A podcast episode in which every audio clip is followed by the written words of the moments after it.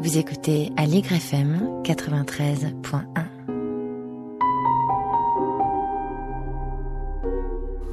Bonjour à tous, vous êtes bien sûr à FM et vous écoutez Vive le cinéma Perspective, une émission animée par Pierre Charpilloz avec à la technique Enrico Mastro Giovanni. Une fois par mois sur le 93.1 en direct de la rue de Montreuil dans Perspective sur Vive le cinéma, nous vous proposons de revenir et de faire le point sur une histoire particulière des films, une histoire du cinéma. Et aujourd'hui, nous allons revenir sur la carrière d'un grand cinéaste proche de la nouvelle vague, auteur de plus d'une trentaine de films, qui nous a quittés en janvier dernier à l'âge de 92 ans, alors qu'il venait de terminer son dernier film. Un réalisateur pas toujours très connu du grand public, mais qu'il faut absolument découvrir ou redécouvrir, Paul Vecchiali. Et pour nous en parler, nous avons le plaisir de recevoir un comédien, scénariste et réalisateur, auteur aux éditions Hémisphère de Comment faire du cinéma, Paul Vecchiali, irréaliste à tout prix. Jérôme Soubéran. Bonjour Jérôme. Bonjour. Alors peut-être pour, pour commencer, Paul Vecchialis, quand on pense à lui, c'est d'abord aussi un style, une grande élégance, une grande cinéphilie, une pointe d'accent euh, corse toujours présent dans la main dedans. Quand, quand il s'exprimait euh, toujours de manière très érudite de, euh, de cinéma. Et pour ceux qui ne le connaîtraient pas, qui n'auraient pas forcément vu de film de Paul Vecchiali, comment est-ce que vous le, le présenteriez en quelques mots?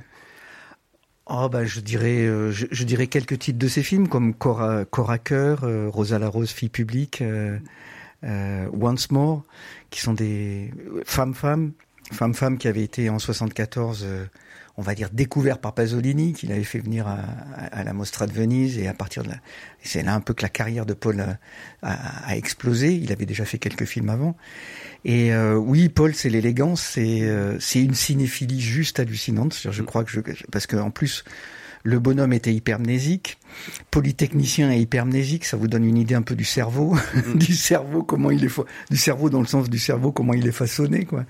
Et, euh, et Paul regardait entre enfin entre 3 et 5 à 10 films par jour. Enfin c'était euh, et donc il, voyait il revoyait toute l'histoire du cinéma euh, jusqu'à jusqu'à jusqu'au dernier jour quoi. Enfin enfin peut-être pas le dernier jour parce qu'il était à l'hôpital, il a passé que deux jours à l'hôpital, il est parti en deux jours au mois de janvier. Et donc tout ça avec une hypermnésie incroyable. Euh, il pouvait me raconter des scènes euh, de films qu'il avait vu qu'une fois, il me le racontait avec une précision incroyable. Euh, Pickpocket, il avait dû le voir 150 ou 200 fois. Enfin, c'était son film fétiche, Pickpocket de Bresson. Voilà, donc un grand cinéphile et un grand cinéaste. Il a fait quand même plus de 35 films. Euh, il a été un peu assimilé à la nouvelle vague parce qu'il a été rédacteur au Cahier du cinéma et il a fréquenté toute cette bande. Oui, proche de Jacques Demy, d'Agnès Varda, de Godard. Voilà, il joue dans un film de d'Agnès Varda d'ailleurs. Voilà. Il était surtout très très ami avec Jacques. Mm. C'était vraiment, ils ont été très intimes, euh, Jacques et lui, euh, longtemps, et très amis avec Godard aussi. Alors c'était plus une une amitié épistolaire parce qu'ils s'écrivaient, mm. ils s'écrivaient à l'ancienne encore. Alors à la fin c'était en mail, mais mm. ils s'envoyaient des mails avec avec, Jean-Luc. Il a été très très triste d'ailleurs du, décès de Jean-Luc. J'ai assisté, il était en larmes. Voilà, oui. Et, et, en même temps, son cinéma n'a jamais été à proprement reconnu comme faisant partie de la nouvelle vague parce qu'il n'y avait pas ce côté euh, réaliste de la nouvelle vague. Et quand je lui posais la question, il me disait oui, ce la différence entre la nouvelle vague et, et moi, c'est les années 30. Mhm. C'est-à-dire que Paul était un fan absolu du cinéma des années 30 et français, du cinéma français des années 30. Il était un grand, grand euh, dévot de Grémillon, on va dire. Et, euh, et c'était un peu la différence avec les... Oui, là où la Nouvelle Vague s'est inscrite en réaction en plus par rapport à ça. Voilà, voilà, voilà. On retrouvait euh, cette, cette cinéphilie dans ces films, qui étaient aussi des films assez autobiographiques pour certains, qui étaient des films qui parlaient aussi de sujets d'actualité. On a des films sur la peine de mort, sur le sida aussi. C'est ça un peu le cinéma de, de Paul Vecchiali, c'est tout ça et c'est beaucoup d'autres choses aussi, évidemment. Oui, alors ce qui est étonnant, c'est que l'autobiographie par rapport, c'était pas un, euh, par rapport à beaucoup de cinéastes, il n'a jamais raconté rien de précis de sa vie hmm. dans ses films. Par contre, on pouvait retrouver des, des thématiques et des, euh, et des bribes de, des bribes de choses qui étaient en fait purement autobiographiques, mais il fallait vraiment fouiller, quoi. Mm. Et en même temps, c'était tellement intime et personnel que, évidemment, un, ça fait, ça fait autobiographie. Et pourtant, il y avait rien qui était, euh, voilà, c'était, il écrivait vraiment, c'était très écrit. Il y avait un dialogue très littéraire. Il me disait à des moments, euh, pour les dialogues, si c'est pour entendre autant aller dans le métro, c'est moins cher, quoi. Voilà, le métro, c'est bien moins cher que le cinéma. Donc, c'est pour entendre des dialogues de, de métro, euh, euh, prenez des tickets de métro et n'allez pas au cinéma, quoi. Voilà. Et donc, c'était, il y avait quelque chose de littéraire dans, dans la manière de d'écrire. Et puis surtout, il, il, détestait le réalisme, en fait, quoi. C'est-à-dire que il y avait quelque chose. Donc, je, je, je lui disais, mais en fait, Paul, tu as inventé un un genre à toi tout seul qui est l'irréalisme poétique, en référence au réalisme poétique de Prévert, de Prévert euh, Carnet, quoi. Donc pour moi, c'était un irréaliste poétique, c'est-à-dire que il, il, voulait dire la vérité à travers l'irréalité, quoi. Mmh, irréaliste à tout prix. Pour Irréal... prendre le sous-titre euh, voilà.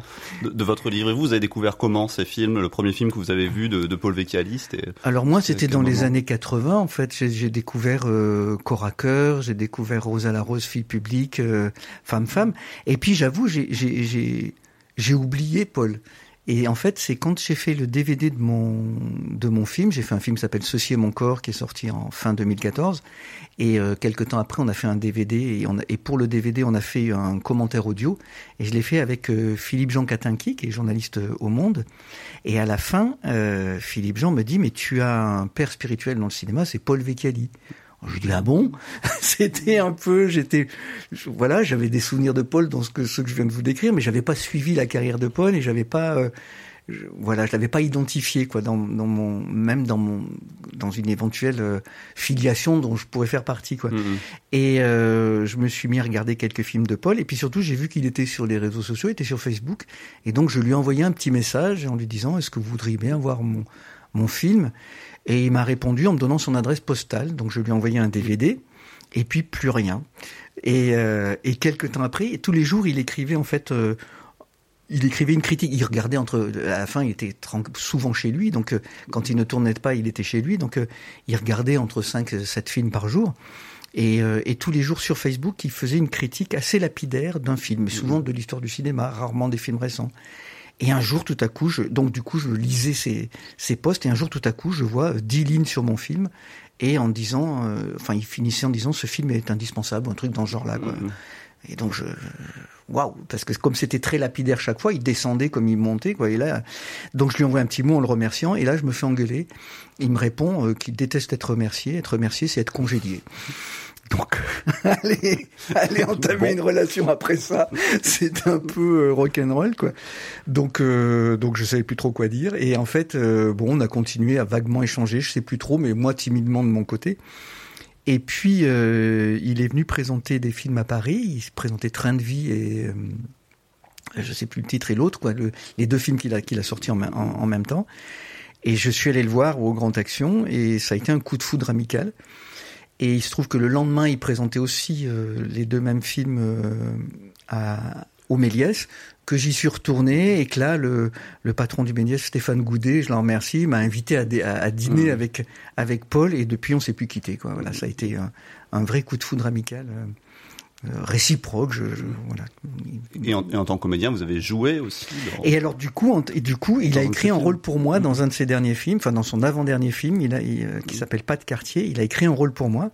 J'étais très très ému, euh, honoré. Et alors c'était un rôle où c'était chanter, danser. Alors je fais beaucoup de danse, il le savait, donc ça c'était pas un problème. Le chant, j'en avais fait. J'étais musicien au départ, mais alors j'ai pris des cours de chant et grâce à Dieu, le Covid a reporté le a reporté le tournage plusieurs fois et du coup j'ai eu le temps de me préparer et j'ai bossé comme un fou pour les les quatre chansons que j'ai dans le film quoi. Voilà mais il faisait confiance comme ça, il était hallucinant. Quand il m'a dit tu peux le faire, j'ai dit oui. mais j'ai bossé comme un fou pour pouvoir être à la hauteur de. Mais voilà, mais du coup j'ai vécu. C'est vrai que j'ai vécu pas de quartier de l'intérieur. Euh, toute la préparation, il m'appelait euh, presque tous les jours pour m'expliquer comment il faisait. Et quand j'ai dit ça à un ami comédien qui s'appelle Hervé Dubrojal, après le tournage, il m'a dit mais tu devrais écrire un film, tu devrais écrire un livre, pardon, mmh. sur euh, sur le travail de Paul. Il y a personne qui est dans cette intimité là du travail. Et donc le livre est né de cette euh, de cette idée de mon ami du Bourgel et voilà donc après je suis descendu voir Paul chez lui on a j'ai fait des heures d'entretien euh, euh, que, que j'ai enregistré et puis quand j'ai commencé à rédiger le film le décidément. Le livre je suis d'abord cinéaste. Je suis d'abord cinéaste. Je suis de, j'ai du mal à me dire que j'écris des livres.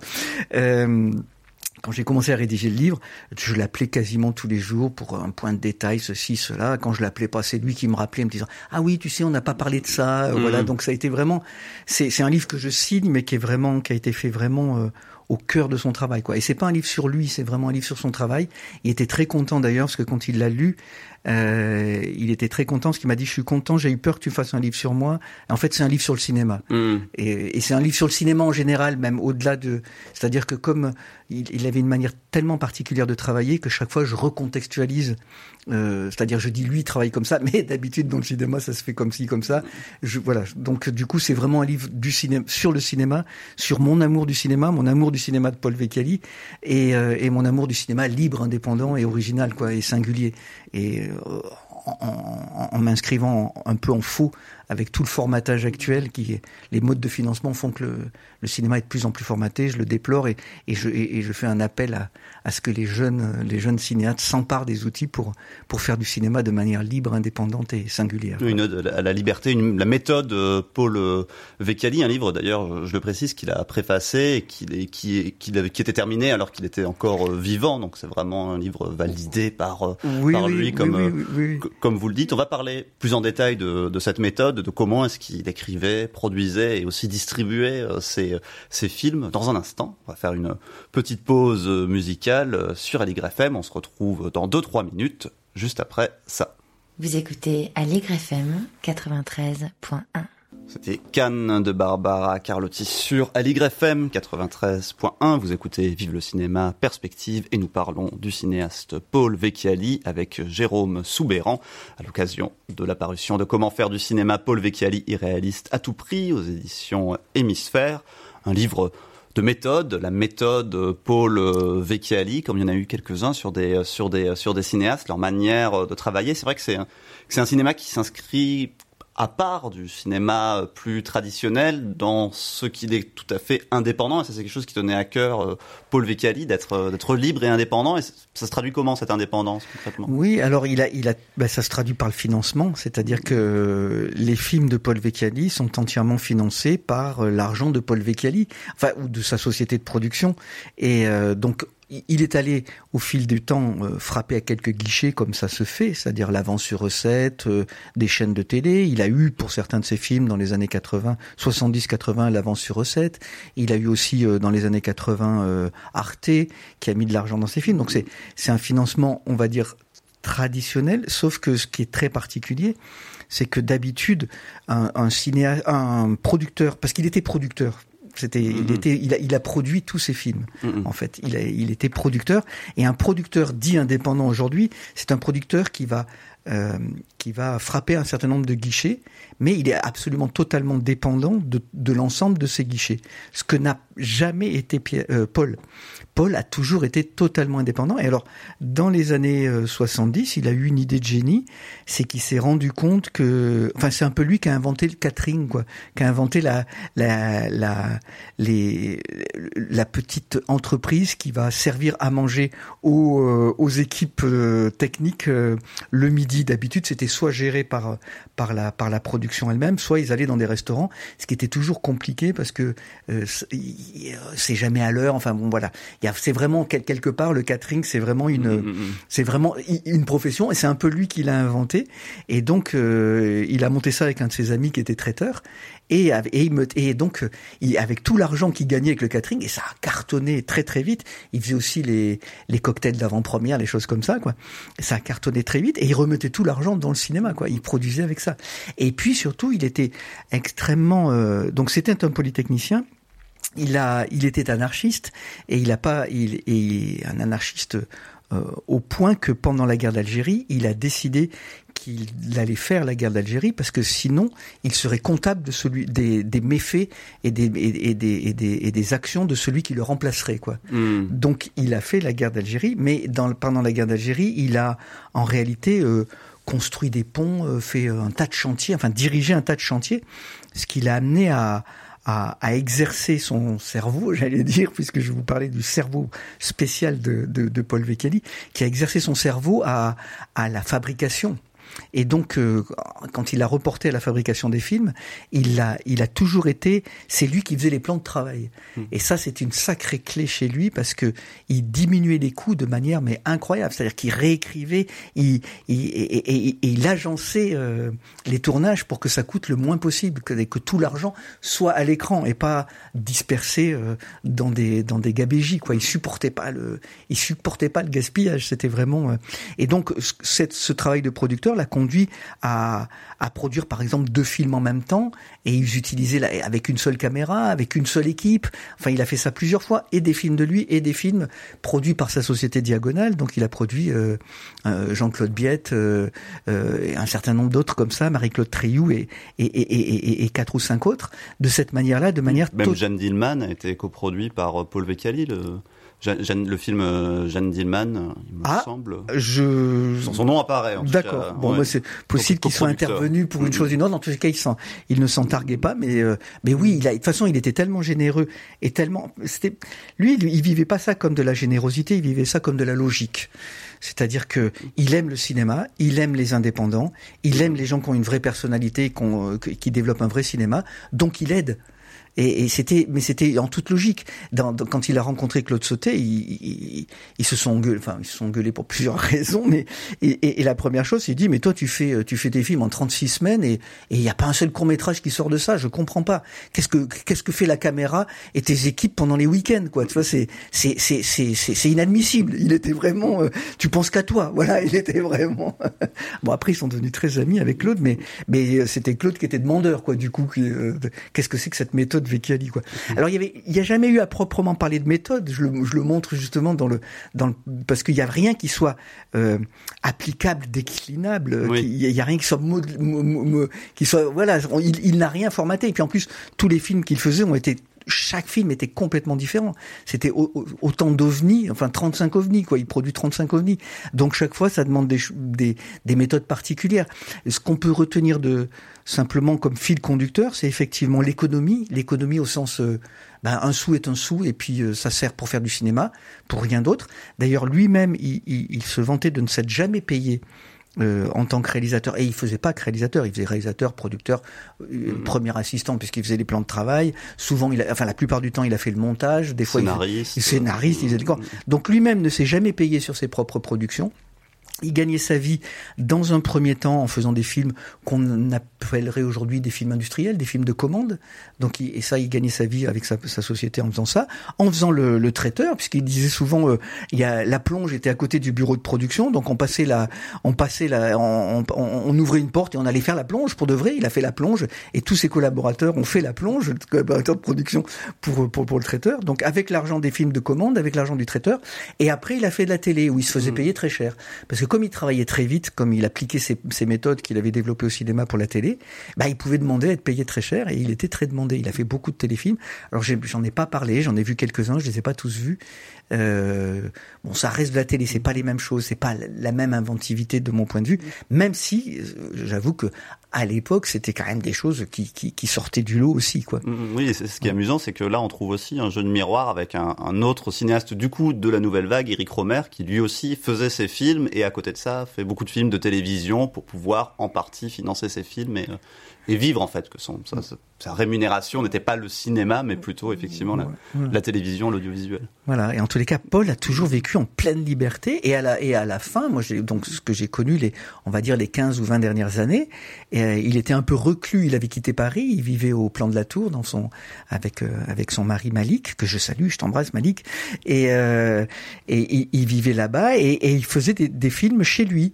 Et d'ailleurs il a beaucoup dans, dans les dans les oui dans les dans l'économie il y avait beaucoup aussi le décor. Alors, mm. et le décor, il a beaucoup tourné chez lui euh, quel que soit l'endroit où il est habité quoi. C'est-à-dire qu'à un moment donné, il était au Kremlin Bicêtre et il y a beaucoup de scènes dans ses films qu'on ne sait pas qu'elles sont tournées chez lui. Alors il y a des scènes, il y a des scènes de chambre, de, de salon, etc. Mais il y a même des scènes de restaurant. Il refaisait, euh, hop là, le salon, il transformait en restaurant en deux, en deux coups de cuillère à peau. Et, euh, et si on le sait pas, euh, c'est dans un restaurant. Enfin, c'est mmh. voilà. Donc il y avait des économies de partout, quoi.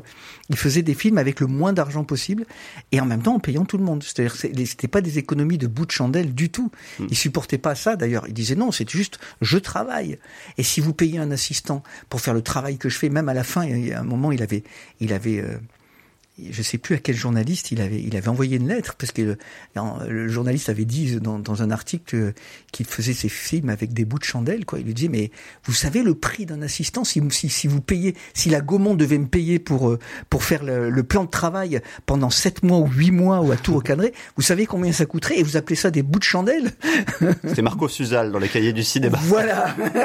mais qui en même temps avait fait un article plutôt positif sur. Euh, oui, oui, mais, mais ça montre aussi son tempérament euh, et sa manière de suivre et d'être euh, très très attaché aussi à la manière dont on dont, Voilà. on, dont on parle de, de ces films. Exactement. Il y a la réalité. Alors lui qui, qui, qui, qui prenait l'irréalisme en fait euh, dans ses films, mais voilà, à la réalité de la, de la manière de produire. Et c'est pour ça que j'ai appelé le, le livre Paul Vecchiali irréaliste à tout prix parce que c'est à la fois cet irréalisme poétique de, de, de ses films dont il est le le seul inventeur, enfin j'allais dire, et, euh, et l'irréalisme par rapport à, à la manière dont, les films sont produits aujourd'hui.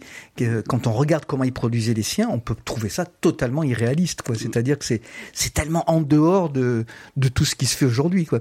Et je l'explique dedans, parce qu'aujourd'hui, les producteurs ont intérêt à ce que les films soient le plus cher possible, puisqu'en réalité, ils se payent sur la bête, c'est-à-dire qu'ils se payent sur le budget qu'ils arrivent à, à, avoir à, partir sur le film, parce que le succès est, est, totalement aléatoire, et donc euh, si le succès vient, bah, c'est un plus, mais de toute façon, ils gagnent largement leur vie en se payant sur la bête. Donc leur intérêt, c'est que le film coûte le plus cher possible, puisqu'ils sont en pourcentage, ils, ils vont gagner dessus, quoi.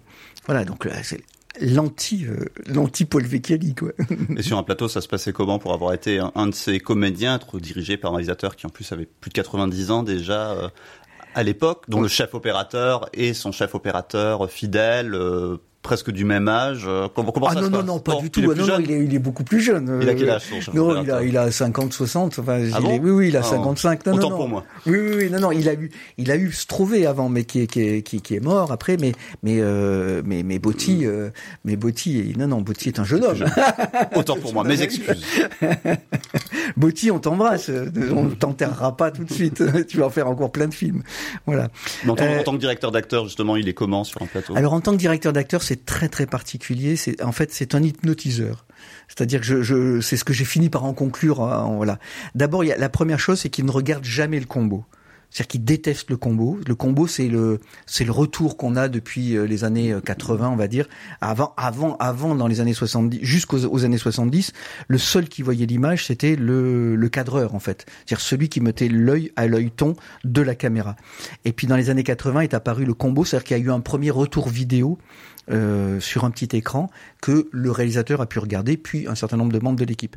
Et maintenant, quand on est sur un tournage, il y a des combos un peu partout. Il peut y avoir quatre ou cinq combos, vu que c'est du numérique. Il suffit de maintenant, avec la Wi-Fi, euh, de brancher. Donc, euh, tout le monde peut voir, en fait, ce que voit euh, le, le, le cadreur, qui ne regarde d'ailleurs généralement plus du tout à l'œilleton, mais aussi sur un... Et donc, Paul détestait ça. Et Paul se mettait à côté de la caméra, à l'ancienne.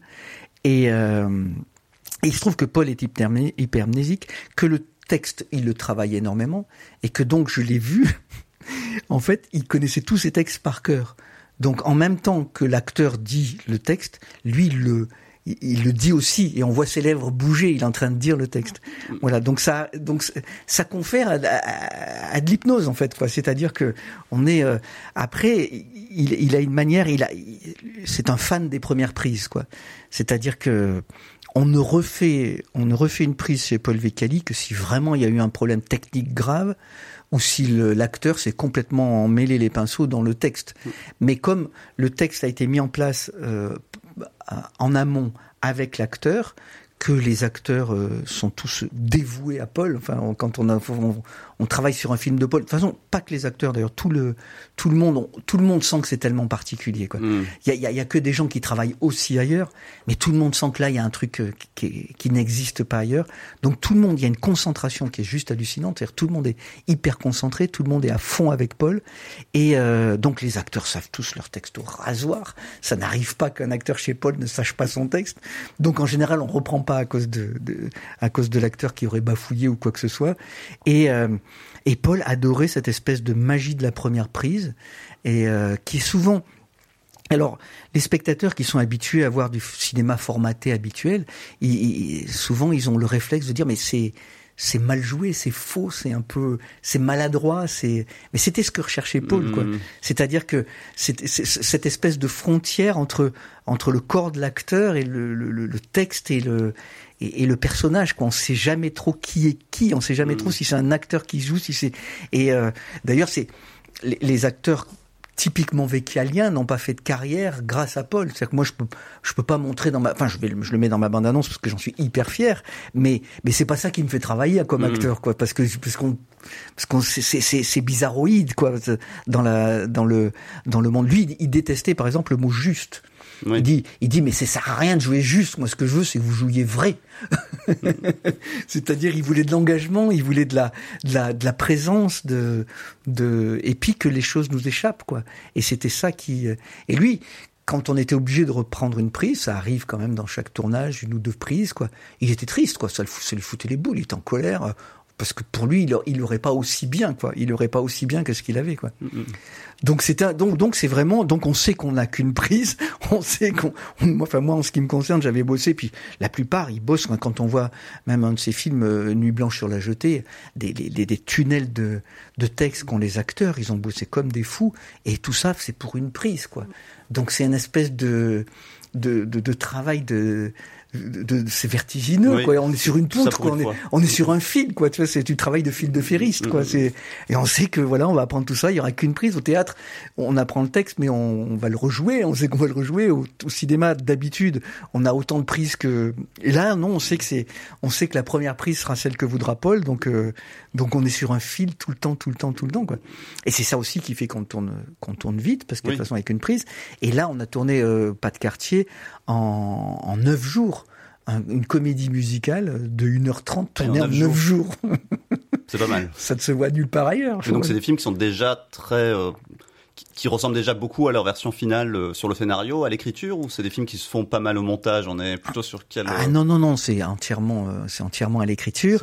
Et, et, oui. et- les scénarios de Paul sont des sont des objets euh, sont des objets euh, étranges puisque dessus il y a il y a le minutage de chaque séquence, il y a le minutage, il y a la musique qui arrive là qui continue qui il a il fait faire la musique à c'est Roland Vincent son grand complice depuis toujours et je salue Roland.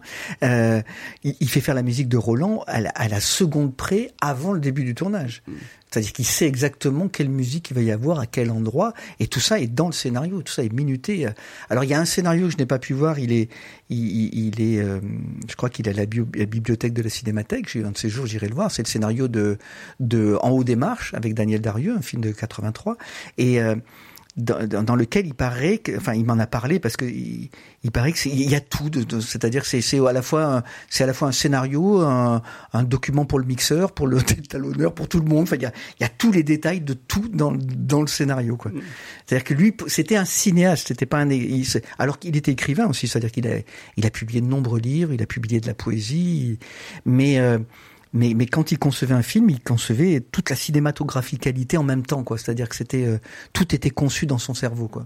Et ça, c'est quelque chose qu'il a hum, approfondi, développé tout au long de sa longue carrière, du début des années 60 jusqu'à 2022 Ou euh, est-ce que vous voyez une évolution, effectivement dans... Alors Dans l'esprit, dans l'esprit, c'était c'était là dès le début, quoi. Mais par contre, après, ça s'est précisé, ça s'est développé, ça s'est voilà.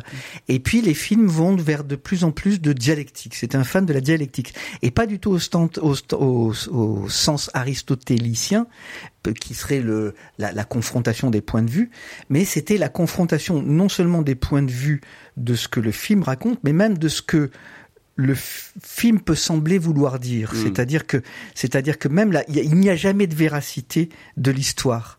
C'est-à-dire que euh, c'est pas seulement des, des points de vue sur la vie qui se confrontent, c'est même des points de vue sur l'histoire. C'est-à-dire qu'on ne sait pas exactement ce qui se passe. Et plus ça va, moins on sait. C'est-à-dire plus ça va dans son œuvre. Oui. Hein, C'est-à-dire que les, les derniers films, il, euh, Pas de quartier par exemple, pour lui c'est un film sur le doute. Tout est remis en doute. On a le personnage de Mona F qui est sur un fauteuil roulant, mais en fait on apprend qu'elle est pas handicapée, mais en fait l'est-elle vraiment, l'est-elle pas? Son fils est-il son fils? Enfin, tout dans l'histoire est, est possiblement mis en doute. Mm. Et ça, j'ai eu de longues discussions avec Paul parce que ça, ça rendait les films ça rendait le film de plus en plus particulier, surtout face, face au, phénomène de formatage qu'on a actuellement, où, où toutes les histoires sont prémâchées. C'est-à-dire que les histoires, euh, les films, la plupart des, des, des, films sont financés en partie par la télévision, et donc euh, il faut que ça puisse être vu à la télévision avec des gens qui vont faire pipi régulièrement, ou aller se faire un sandwich ou euh, manger un petit bout. Donc il faut que les histoires soient extrêmement simplement, et tous les éléments de l'histoire sont répétés plusieurs fois pour bien qu'on comprenne. C'est un peu le, le, le, mode de narration actuel a vraiment changé dans ce sens-là. C'est tout le contraire chez Paul. C'est-à-dire que chez Paul, vous manquez deux secondes d'un film, peut-être vous comprendrez jamais ce qu'il en est. Et puis surtout, tout est tout c'est vertigineux parce que tout se remet en cause au, fur et à mesure quoi. Et donc ça c'est euh, et par exemple le, euh, un, de ces, un de ces films, euh, je, suis obligé de prendre les, les, la filmographie. La filmographie, voilà. c'est quand même une impressionnante filmographie, il faut dire. C'est euh, très très impressionnant. Aligre FM 93.1 Un de ses derniers films, Un soupçon d'amour, euh, on ne sait pas du tout quelle est la réalité de l'enfant qu'on voit du début à la fin du, du, film. Et toute la fin met en cause euh, la compréhension de ce qu'on a eu jusqu'au début. quoi. Mmh. Et d'ailleurs, il aimait beaucoup dire que la grande différence entre un film et, et la peinture, c'est que la peinture, l'œuvre est devant les yeux euh, quand on s'y quand on s'y présente, alors que le film ne, ne commence à exister qu'à la fin. Mmh. C'est-à-dire qu'une fois qu'il est fini, on peut se représenter ce qui est passé mais, mais jusqu'à ce que jusqu'à ce que le film soit fini, on ne sait pas ce qui ce dont il est question. Voilà. Et ça, c'est la grande la grande, l'incroyable modernité de Paul et il n'est pas prêt d'être dépassé. Euh, voilà, c'était vraiment, c'était un plus que moderne. Je ne sais pas comment on peut appeler ça, mais il, il est d'une modernité euh, hallucinante. Et à 92 ans, son dernier film est encore, plus, enfin, il va, ça, ça va toujours plus loin quoi dans cette dans cette interrogation du réel. Et pour lui, c'était c'était sa philosophie profondément. Il nous disait mais regarde Jérôme, tout ce qu'on voit sur les écrans de télé, on sait rien de la vérité on ne sait rien de la vérité. Qu'est-ce que la vérité? C'était vraiment son grand, euh, son grand, son, grand point d'interrogation. Mm-hmm. Qu'est-ce que la vérité, quoi? Oui, comme vous le dites, il n'y a pas vraiment de, méthode, c'est-à-dire que ce style Paul Vecchiali, dont on peut éventuellement prendre des choses et s'inspirer, c'est propre à Paul, à Paul Vecchiali, et c'est pour ça que c'est difficile de voir des héritiers ou des gens qui s'inscrivent un peu dans la continuité, même si il est votre grand frère d'une certaine, grand, oui, ça, manière. Oui, oui, oui, parce qu'il refusait le, il refusait le d'être un père pour quiconque quoi. C'était vraiment pour lui c'était il était le grand frère qui qui aide qui aide à soulever les barbelés. C'était ça son, son expression quoi. Mais euh, oui on peut pas on peut pas bah c'est tellement particulier. Puis il y a quelque chose de l'ordre du génie quand même chez lui. Enfin moi j'ai une admiration de son génie propre quoi. C'est-à-dire une une, une, manière et une confiance en, en, lui qui était juste hallucinante, jusqu'au boutiste, jusqu'au boutiste et, et, et, magnifique. Enfin, c'est une leçon. Euh, ce qu'on peut, là où il fait école, c'est sur la liberté, quoi. C'est-à-dire que moi, j'espère que que ce livre pourra inspirer des jeunes cinéastes. Moi, en tous les cas, il m'a, il m'a, il m'a conduit à être encore plus dans ma radicalité. Et je crois que c'est ça qui nous a rapprochés, c'est que j'ai fait un film. Alors, je n'en ai fait qu'un. Lui, lui, il en a fait un, il en a fait beaucoup. Et parce que moi, je cherche encore à être produit. C'est-à-dire que je, je ne, je ne m'auto-produis. encore à l'ancienne méthode. Voilà, je ne m'auto-produis pas. Je cherche à convaincre des producteurs. Donc c'est, donc c'est quasiment irréaliste. Enfin, c'est, c'est mon irréalisme à moi, c'est de vouloir faire des films qui soient produits par d'autres que moi, finalement, parce que lui, il n'avait pas d'autre solution que d'être produit par lui-même. Quoi. C'était, c'est vrai que c'était, euh, voilà. Alors je n'ai pas ce génie de producteur euh, qu'il avait. Qui, euh, Mais il suivait aussi la, la distribution, la, la, diffusion de, de ses films. Alors il avait des distributeurs pour pour ses films, mais comment est-ce qu'il comment est-ce qu'il gérait ça Comment est-ce qu'il suivait ça? Ah bah il est il, les faisait chier. C'est-à-dire qu'il était là tout le temps. Il était là tout le temps partout. Et avec euh, avec le génie de ça aussi, il avait ce. Alors, dans les années 70-80, il, il a carrément fait des succès publics grâce à ça. C'est-à-dire que lui, il, avait le sens de tout, quoi. C'est-à-dire, il savait dans quelle salle il fallait aller. C'était un grand distributeur aussi. C'est-à-dire, même s'il n'a jamais, euh, je sais pas s'il avait une carte de distributeur, je crois pas. Enfin, il a eu après. Mais euh, en tous les cas, dans les années 70-80, avec Femme Femme avec euh, Corps à Cœur, avec euh, Rosa la Rose. Il savait exactement combien de salles il fallait, dans combien de, dans, et, lesquelles à Paris pour faire le bouche à oreille, pour que ceci, cela. Je raconte euh, dans l'histoire de Corps à Cœur comment il a, il a refusé la Gaumont, il a refusé plusieurs distributeurs pour trouver finalement le distributeur qui écoutaient ses conseils et grâce auxquels, euh, eh ben, il, corps à corps a rapporté beaucoup d'argent. Il a fait beaucoup beaucoup d'entrées quoi. Donc il, il, il, avait le génie du cinéma quoi. Après, il dit qu'il a perdu la main au niveau de la distribution euh, dans les années 90 où ça a changé. Il y avait beaucoup plus d'autres critères. Avant, c'était vraiment le, le cinéma quoi. Après, c'est un, un objet de les films sont devenus des objets de diffusion euh, multiples, quoi. Donc, euh, et là, il a commencé à perdre la main, à plus savoir, euh, de ce point de vue-là, à plus trop savoir. Mais sinon, il, il disait exactement le nombre d'entrées qu'allait faire le film. et, puis, et, puis, il se trompait pas, quoi. Et il a produit un film de Sim Solo qu'il aimait beaucoup, mais qui sentait qu'il pouvait pas avoir. et donc, il, il, a réduit le nombre de salles. Enfin, chaque fois, il, était complètement en phase avec le avec le cinéma. Il, voyait tellement de films et il était tellement, enfin, fou de cinéma. Et c'était c'est la personne que j'ai rencontrée dans ma vie qui était fou de cinéma, quoi. Et d'ailleurs, quand j'appelais son répondeur, euh, quand je l'appelais et que je tombais sur, sur son répondeur, soit parce qu'il était déjà en conversation, soit parce qu'il est allé faire une course, on entendait cinéma avant tout. oui, puis vous racontez assez bien effectivement la manière dont une fois le film fini, dans les années 70-80, il, il, voit le film mais avec un regard différent que celui euh, du réalisateur qui a réalisé le film juste auparavant, mais pour avoir effectivement le point de vue le plus objectif possible sur son potentiel de marché, sur comment effectivement il pourrait être euh, distribué et de convaincre le distributeur de dire ça, ça, ça pourrait être ailleurs que seulement dans les salles du quartier latin, mhm. mais peut-être euh, au-delà parce qu'il y a plus de potentiel que.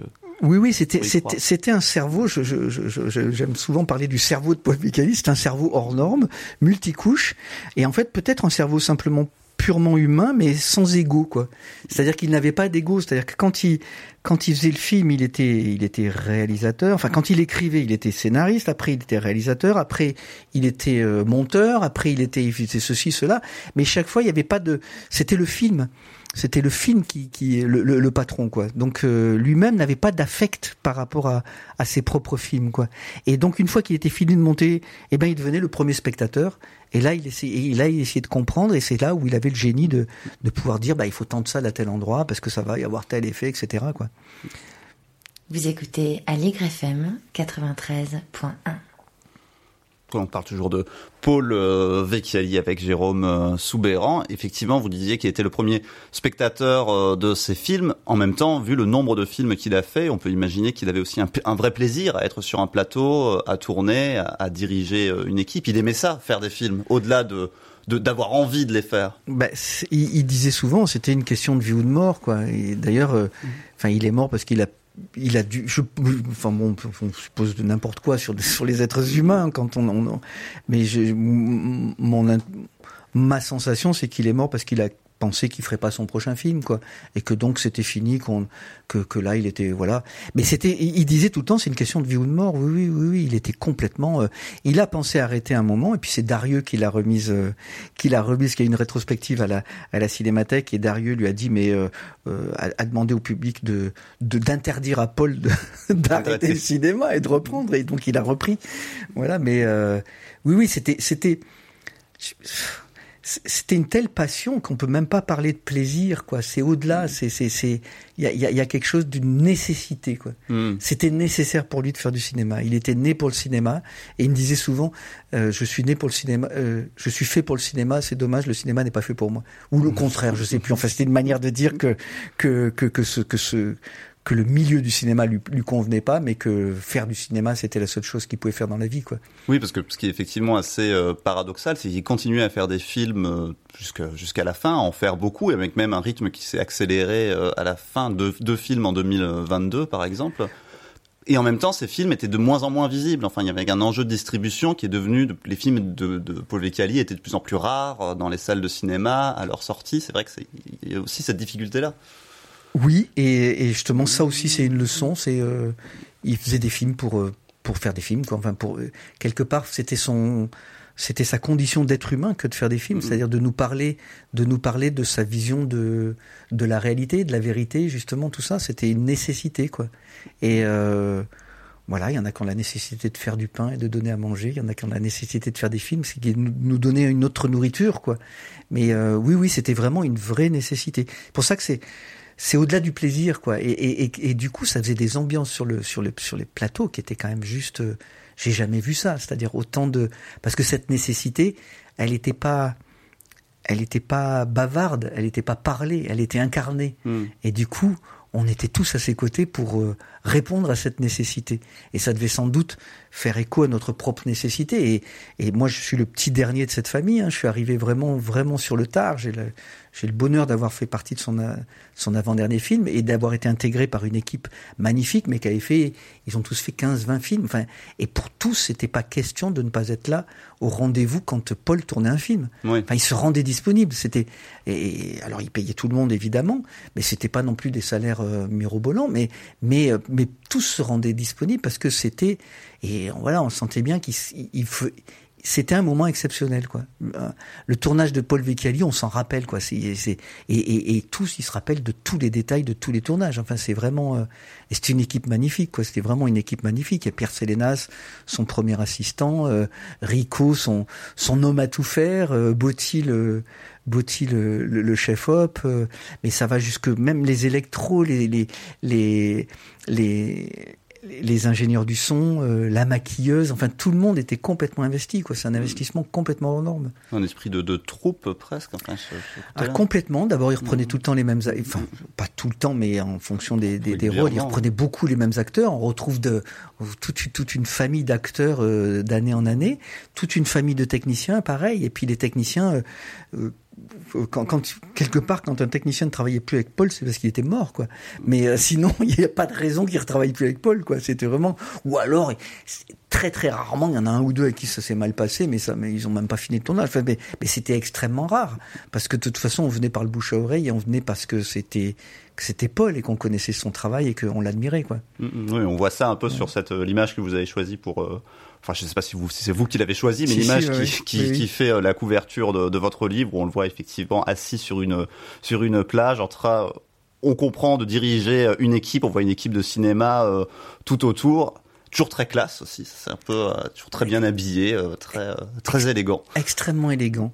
Quand on regarde de près ses habits, c'est pas des habits de luxe, hein, c'était, il était vraiment, mais euh, mais il avait une manière d'être, quoi. C'est surtout sa manière d'être. Il était d'une Mhm. élégance extrême, d'une élégance extrême. C'était vraiment. euh, D'ailleurs, c'est, il, aimait beaucoup la danse. Ça nous a rapprochés. Il m'a toujours dit qu'il aurait aimé danser, quoi. Enfin, parce que donc moi, j'ai fait beaucoup de danse contemporaine. Et je, je suis même actuellement en formation en danse contemporaine à mon âge.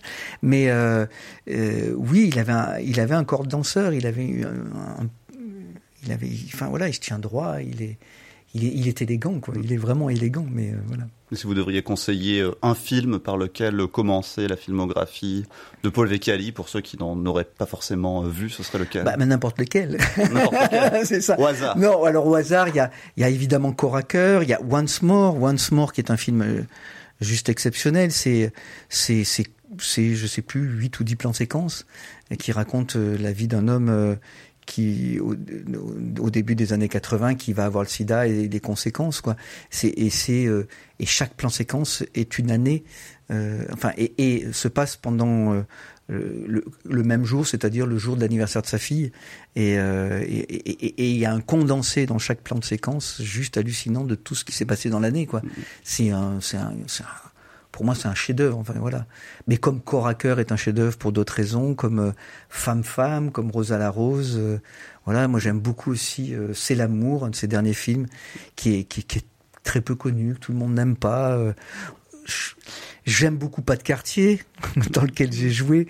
Et mais chaque film de Paul, donc pour pour pour écrire le livre, je je les ai vus tous 5, 6, 7 fois. Et et il m'est arrivé presque la même chose chaque fois, c'est-à-dire que c'est pas la première vision que j'ai vraiment aimé le film. Hmm. C'est-à-dire que voire même je suis passé à côté.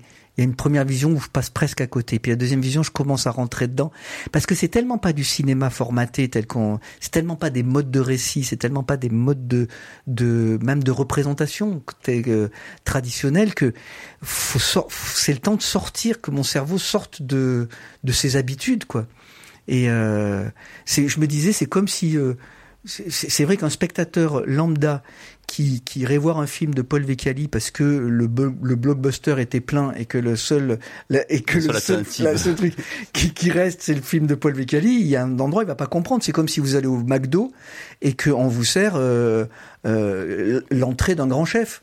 On vous sert pour l'ent- l'entrée d'un grand chef des, des, des, des je sais pas des des, des noix, des noix de Saint-Jacques travaillées magnifiquement, quoi.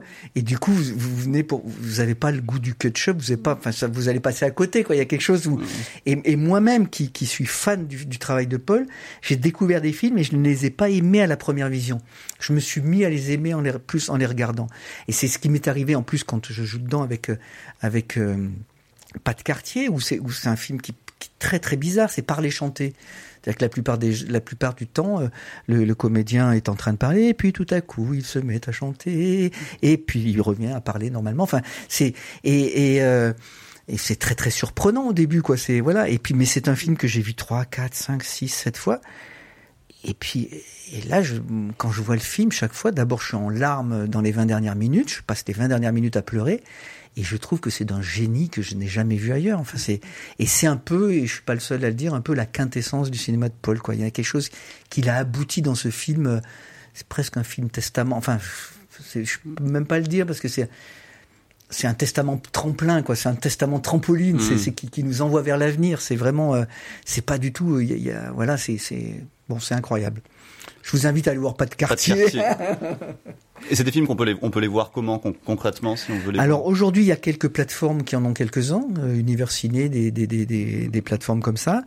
Euh, sinon, il y a, il y a, il y a Shellac et euh, l'œil, euh, je sais plus, le, Gaël Techler. Ils sont, ils sont deux à avoir un certain catalogue en DVD. La Traverse, voilà. Ils sont deux à avoir euh, un certain nombre de films en, en, DVD. Et puis il y a le reste du catalogue qui, euh, pour l'instant, est dans l'héritage de, de Paul et avec Malik enfin, je, on, Malik essaye de le, son mari essaye de le, de le vendre et on essaye de trouver les, les bons, enfin ceux qui permettront euh, mmh. que les films de Paul soient visibles, quoi. Voilà, c'est ça, c'est ça. L'ambition, c'est ça, quoi. C'est pas une histoire d'argent, c'est une histoire que que ça reste, que ça que ça soit pas dans un tiroir quelque part ou. Enfin, voilà, on, on, on espère pouvoir mmh. avoir cette intégrale euh, Paul Vecali ou au moins euh, avoir euh, le plus de films euh, possible euh, visibles, même si, comme vous l'avez souligné, euh, certains d'entre eux, un nombre assez important, le sont aujourd'hui et on vous invite fortement à les découvrir si vous ne les connaissez pas ou à les redécouvrir évidemment. Merci beaucoup Jérôme Soubéran d'être venu sur Aligre FM pour nous parler de Paul Vecchiali. Je rappelle votre livre Comment faire du cinéma Paul Vecchiali irréaliste à tout prix qui est disponible aux éditions Hémisphère. Voilà. Eh ben merci beaucoup à vous. Ça, c'est le, le temps passe. Euh, et oui, le, ça passe. Quand quand, euh, quand on parle de Paul, il n'y a pas de temps. Voilà, c'est ça. le temps est, est suspendu. Temps. Il est hors temps. Vive le cinéma perspective, c'est terminé pour aujourd'hui. On se retrouve très vite et on se quitte avec Stéphane Echer comme Paris Soda.